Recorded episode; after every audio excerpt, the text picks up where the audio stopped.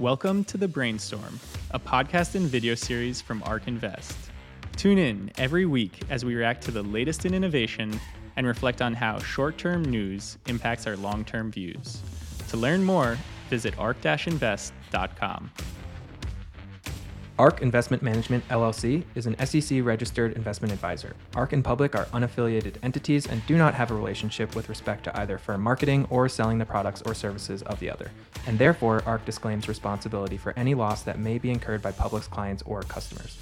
The information provided in this show is for informational purposes only and should not be used as the basis for any investment decision and is subject to change without notice. It does not constitute either explicitly or implicitly any provision of services or products by ARK and investors should determine for themselves whether a particular investment management service is suitable for their investment needs.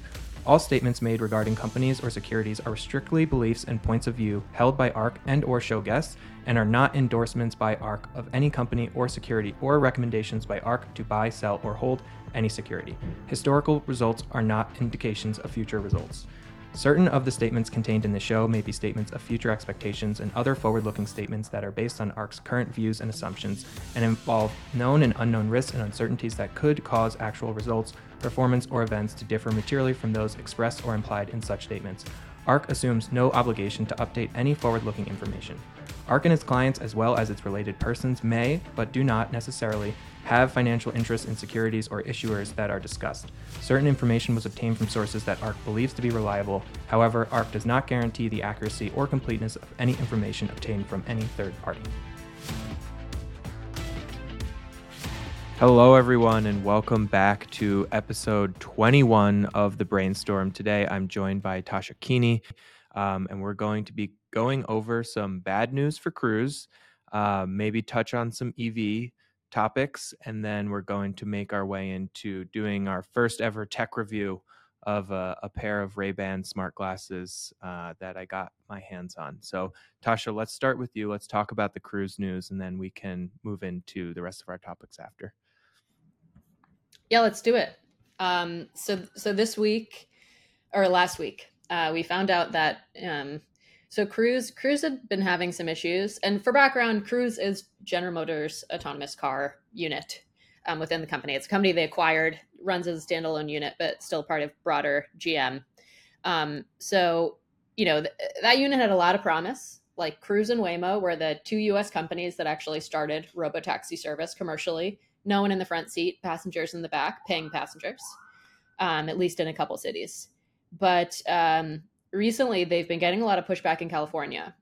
And specifically, what happened is uh, their autonomous permit in California was revoked.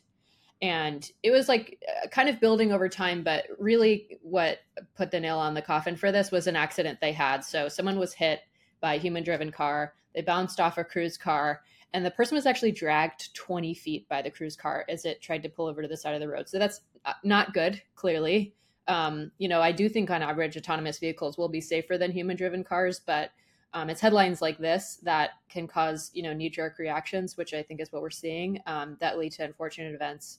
And then after they got that license revoked, at first it seemed like they were just pausing um, operations in California. The surprise at the end of last week was that they're actually pausing operations all over the US. So no robotaxi operations. You have to have someone in the front seat of the car, at least for now. It's, it's a big disappointment.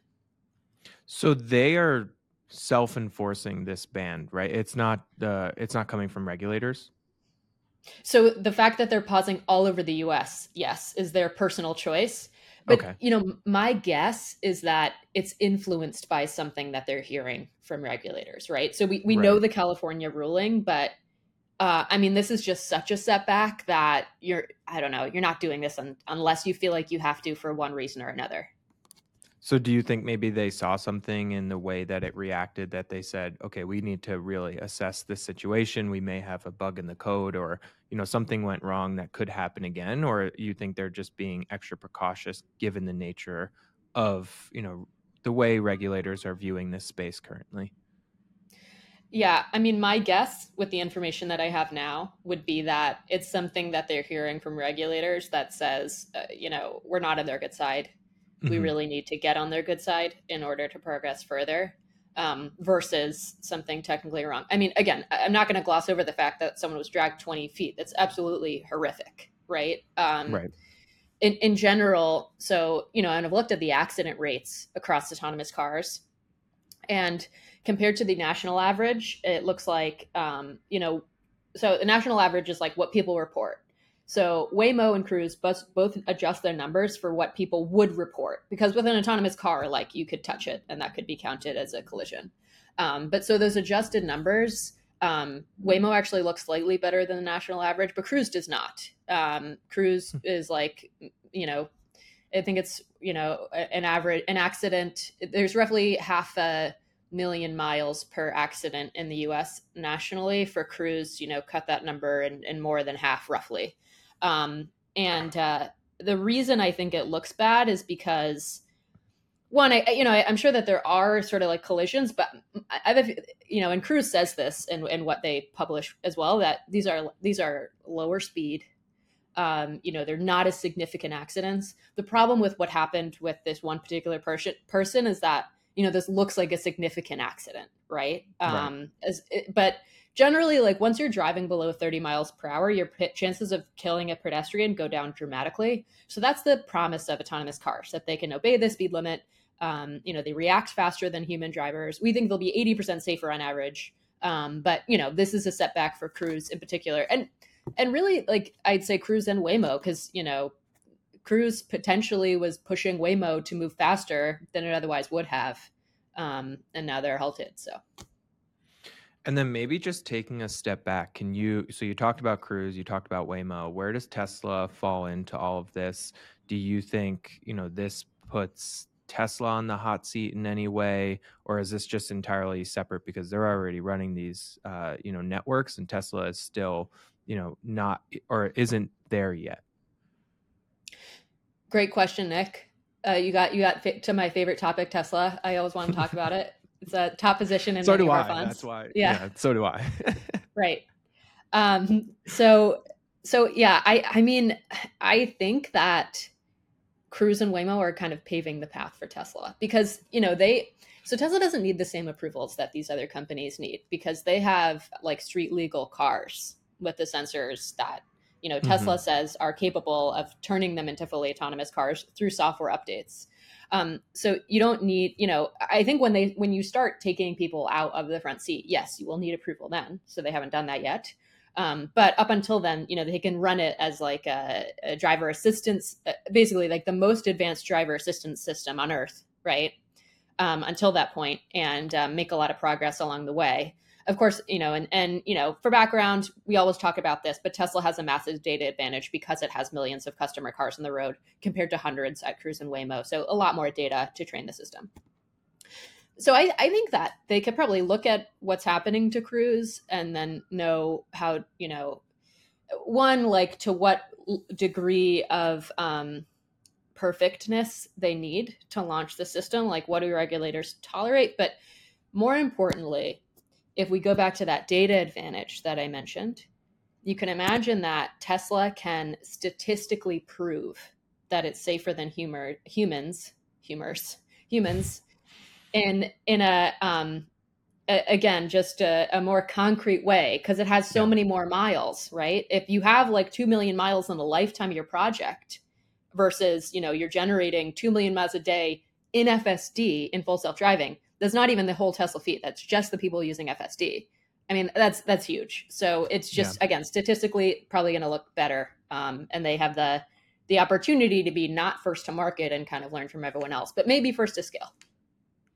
It's interesting to hear you uh, like paint the picture that Cruise and Waymo are kind of pushing forward with regulators, and then Tesla kind of just gets to piggyback off of all of that work. Because I assume there's a lot of conversations. I guess the one risk is you have Cruise and Waymo begin to you know mess up in in the public eye you have accidents like these con- continuously and then regulators take you know uh, more or put in more restrictions that would wouldn't be needed if you know Tesla was in the mix showing this data advantage you know if they have a safer operating system um, I guess that would be the one risk. But it is interesting to think about they're kind of pushing the frontier with regulators, and then Tesla gets to kind of it's an advantage for Tesla because they don't have to deal with that as much. Um, obviously, they're still interfacing with regulators, but not on the you know taxi network side.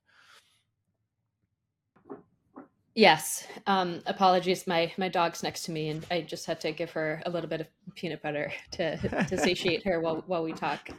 Um, so you might hear some rattling next to me. But um, so this is this is live. Um, so yeah, it is interesting because historically Tesla has been painted as this black sheep. In other words, people have said, "Oh, they're putting such dangerous capabilities in the hands of uh, you know commercial vehicle owners."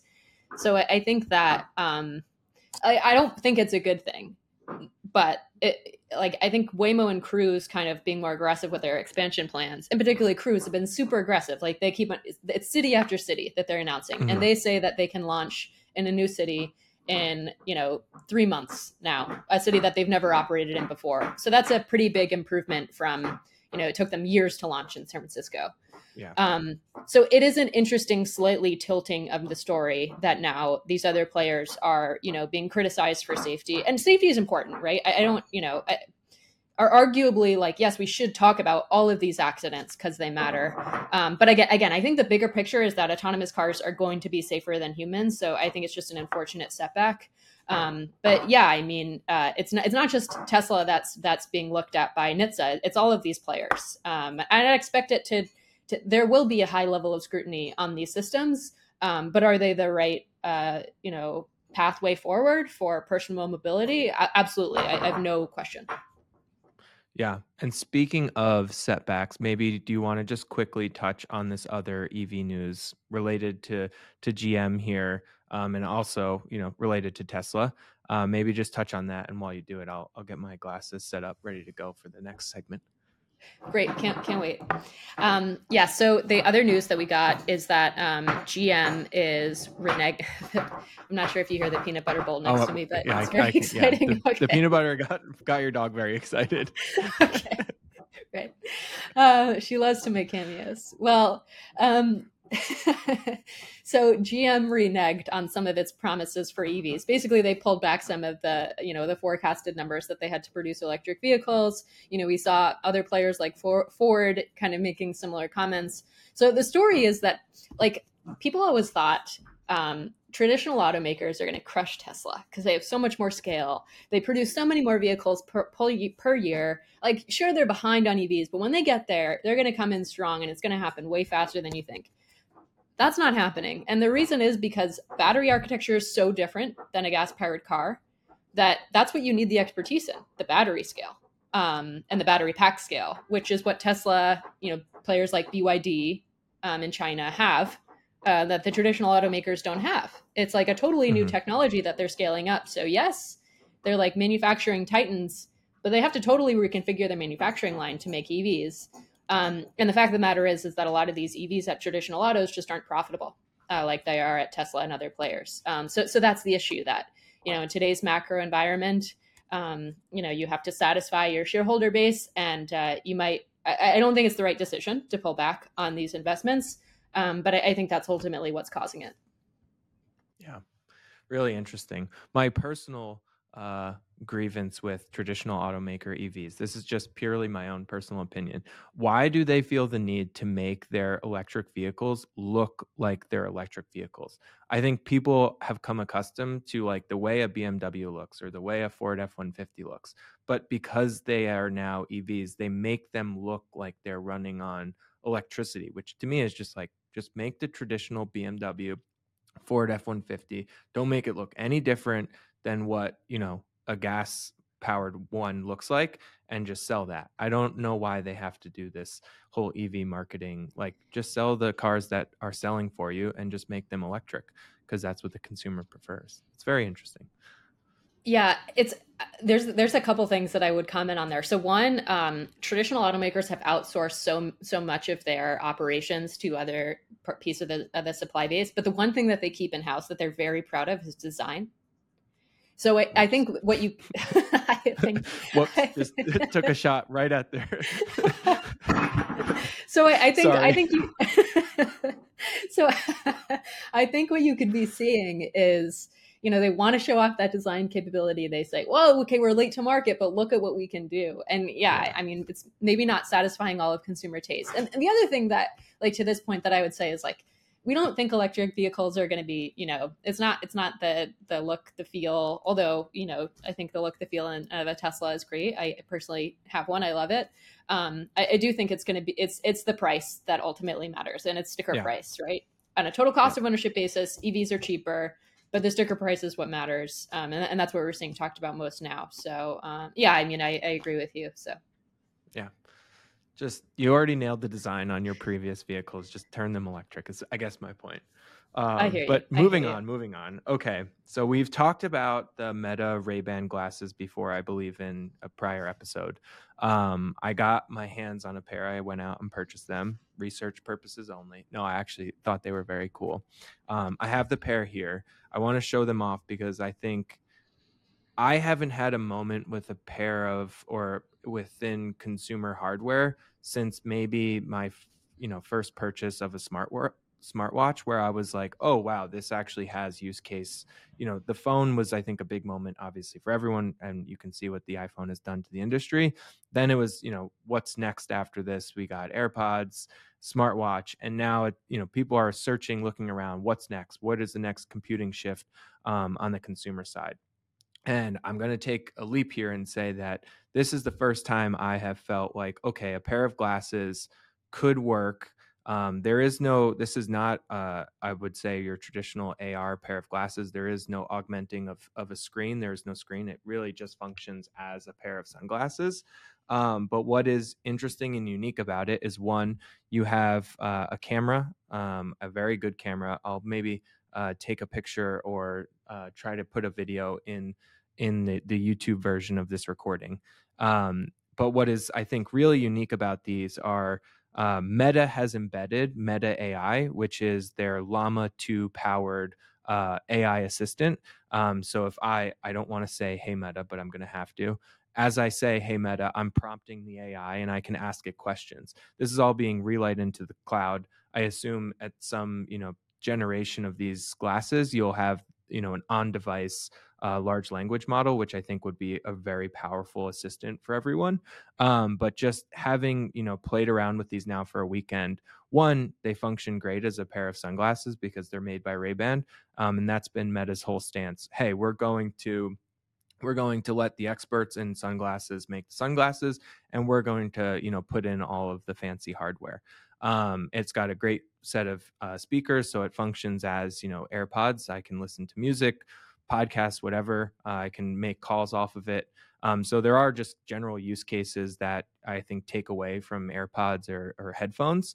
Um, but then you have, you know, a camera and then also an AI assistant. So it's not your pure AR pair of glasses, but the functionality of it just layered on to obviously it's just a pair of sunglasses makes me feel like oh i'll actually use these more than just a few weeks and then put them in a draw which i've done with you know vr headsets time and time again and i've actually had uh, i think i had snapchat's first pair of, of lenses where it felt a bit gimmicky and, and, a bit too niche. This feels like oh i can actually record video um, it's hands-free computing to a certain extent and i just can really feel where this is going and i feel like meta has actually kind of nailed this product so i'm super excited Yeah. So t- tell tell us about the form factor. So yeah, I mean, glasses like everyone needs sunglasses. There's something right. that we already use, but what do you you know we talked about this a little last week what do you think of like you know the potential of apple to do some like put a camera in the earpods like how does that match up with this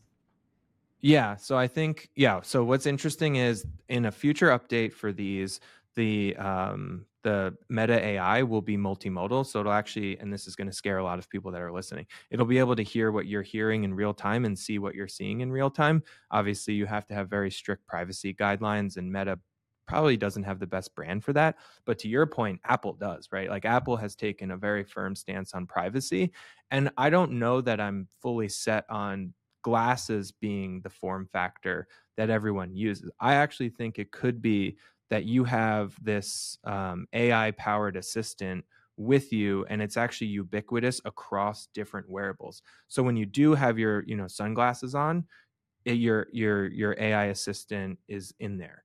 Um, when you have your AirPods in, your AI assistant is also there. So it's kind of just this ambient computing that's taking place in whatever wearable you're wearing today and in in that moment. And I think that is kind of a future I hadn't really considered. You know, I think everyone was very dead set on there needs to be a screen. It's going to augment what you're looking at. And now, as I've been playing around with these, I can see two avenues. One where people still go down that road of we want to augment what you're seeing, but then just a voice based uh, version of some of these wearables where the AI assistant, because they've gotten so good at understanding us, being able to actually use a Siri that was smart. You know, that that's a promise I hope Apple can deliver on. Like I want Siri to be able to answer some of the questions I've been asking to Meta in this pair of headsets. And then I think, you know, Apple has a whole new uh, product on their hands. Um, so I think it's going to be a voice based uh, avenue of, you know, hardware. And then also people are still going to be able to uh, build for a screen, you know, augmenting a screen. But I think that, that, that future is much further off because of how much additional hardware you have to pack into a pair of uh, of glasses for that. And these glasses only weigh 48 grams. I've I've given them to a few people, and people have not complained about the weight at all. I I can't really tell the difference between this and, a, and another pair of glasses. Right. So glasses are kind of like more forgiving of the stuff that you need to put in the frame, et cetera, to actually make this work. And I don't know, it kind of seems like because, you know, Meta has this um this this AI expertise. That that's another advantage that they have over other com- over you know a company like Apple that may be great at making consumer products, um, but just doesn't have the in-house AI talent.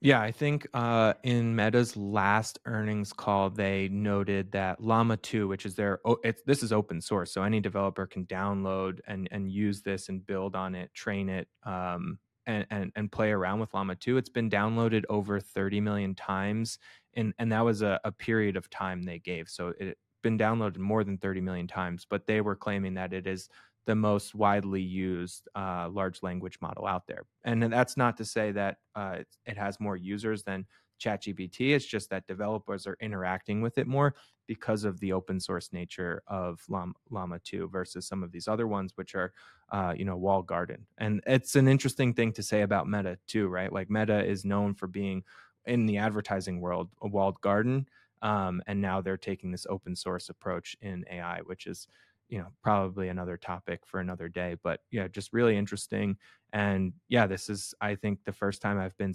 excited about a, a pair of consumer uh, glasses ever i mean it, like the hardware itself is just incredible yeah, and then I guess Meta gets like the data capture, you know, m- with multimodal models. Yeah, like uh, video, text. You you get all those, or in this case, like uh, audio. You you get that advantage from that. Like, do do you think that they'll sell a meaningful amount of these such that they'll have a real data advantage there?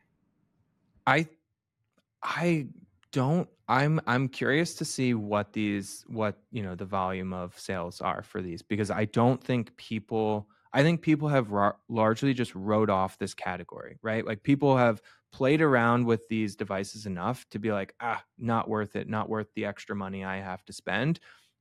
But they're not realizing that this generation of glasses is a step function better than what Meta previously had and what Snapchat has put out there. And the the ability to just go out there and capture video. I took this, I went golfing this weekend. I took tons of video hands free i was able to actually swing a golf club while taking a video and i think like just you know encroaching on what gopro used to be for that kind of point of view film i think creators are going to have a blast with these.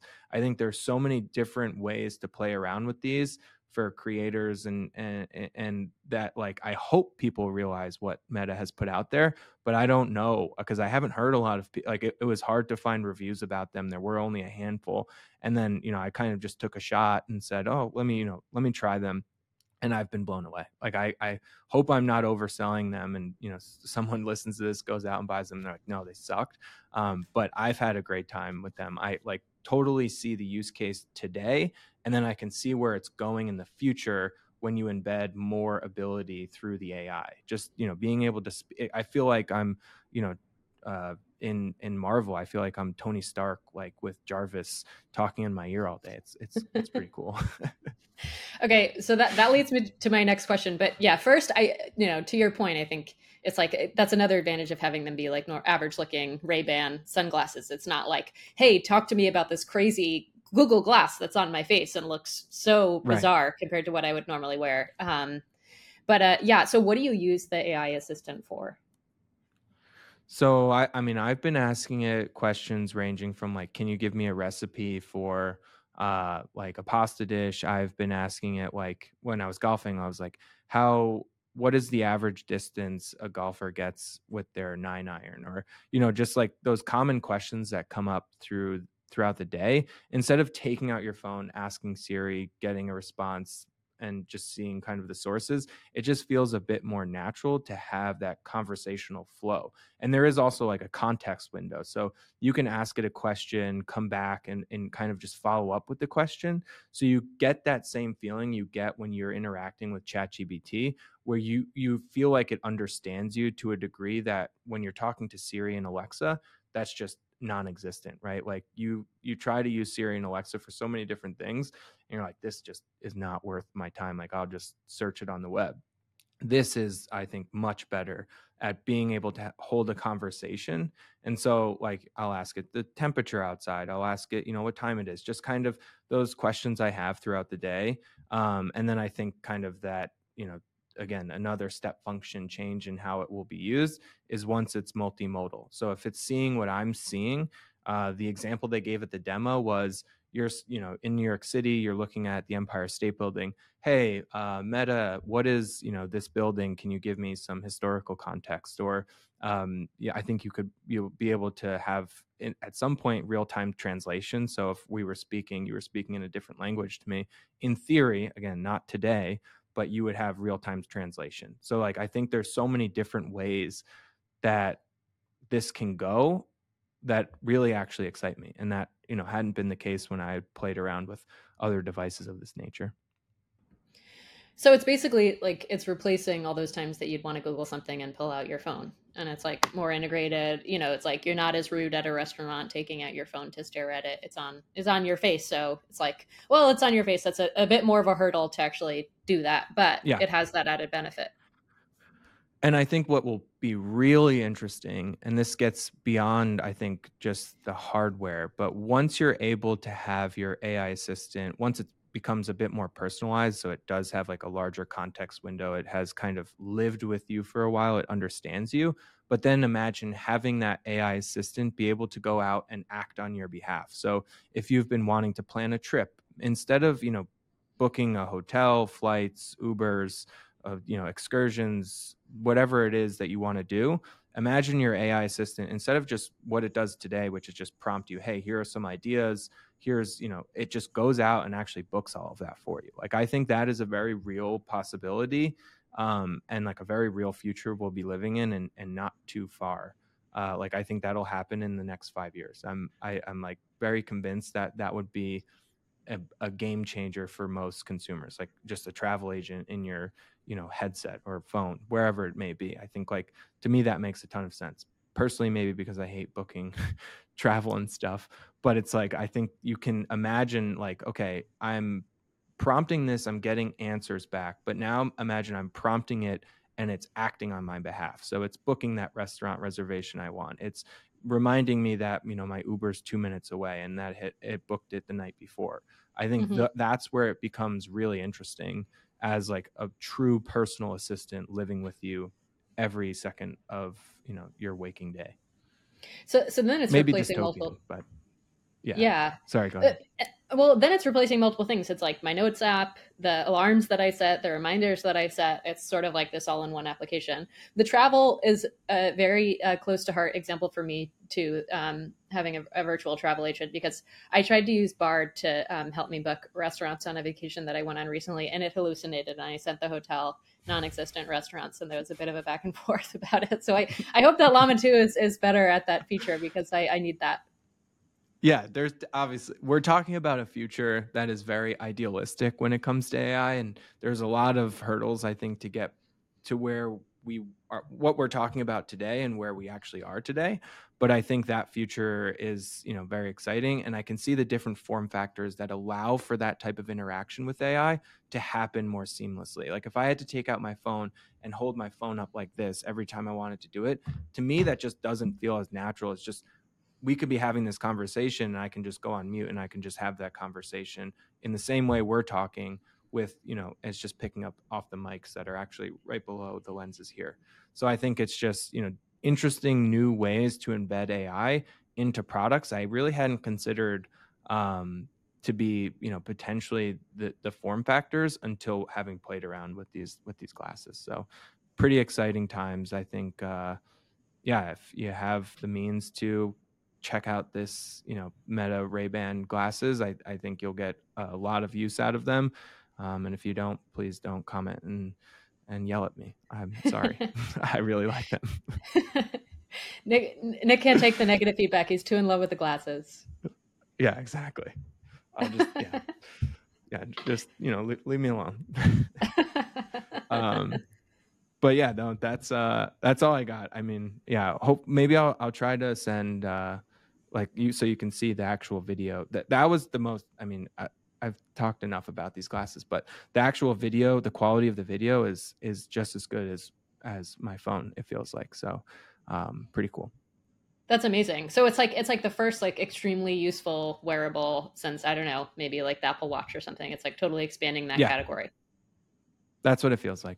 It feels like people that are strapping GoPros to their head and to their chest, like just buy a pair of these glasses. I please like you'll you'll be like oh th- yes this is way better. I don't know how sweat proof they are so if you're doing like that that's where i'm like they need to make them a little bit more rugged. I don't think they're fully waterproof but um, for that type of video capture um, it's pretty stunning. I'll, I'll i'll i'll send a video so that you don't have to take me for my word you can actually see it. Great. Okay. Can't wait. Yeah thanks tasha for coming on um, thank you everyone for listening and yeah, again, if you buy these glasses and hate them, don't comment in the YouTube. I I will disagree with you. I was good to see you, Nick. Yeah, you too. Bye, everyone.